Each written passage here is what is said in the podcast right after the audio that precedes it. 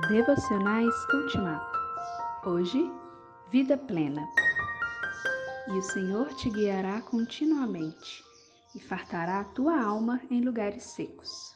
E serás como um jardim regado e como um manancial cujas águas nunca faltam. Isaías 58, 11. O texto de Isaías 58 mostra a religiosidade dos que buscam usar Deus para satisfazer as próprias vontades, sem compromisso algum com o outro. Deus deixa claro quanto é tolice a religiosidade praticada como um coração egoísta, buscando manipular a vontade de Deus a nosso favor, sem amor ao próximo.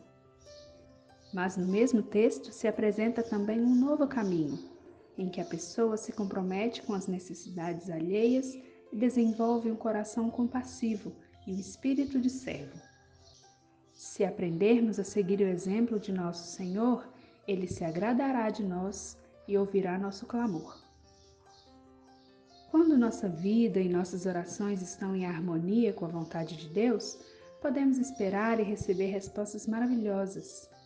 Então, nossa vida será restaurada e fortalecida, qualquer que seja a situação, o contexto, as dificuldades que tenhamos de enfrentar.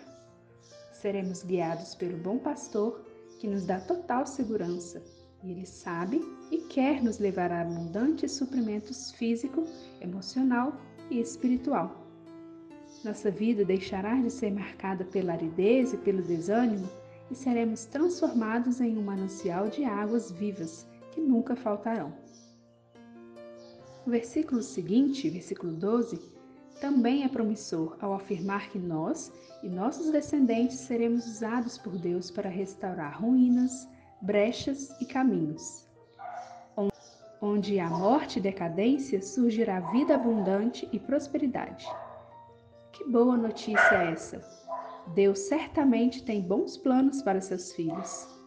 Obrigada, Senhor, por tua palavra cheia de sabedoria, exortando-nos e trazendo-nos esperança. Quero andar em teus caminhos, amado Senhor.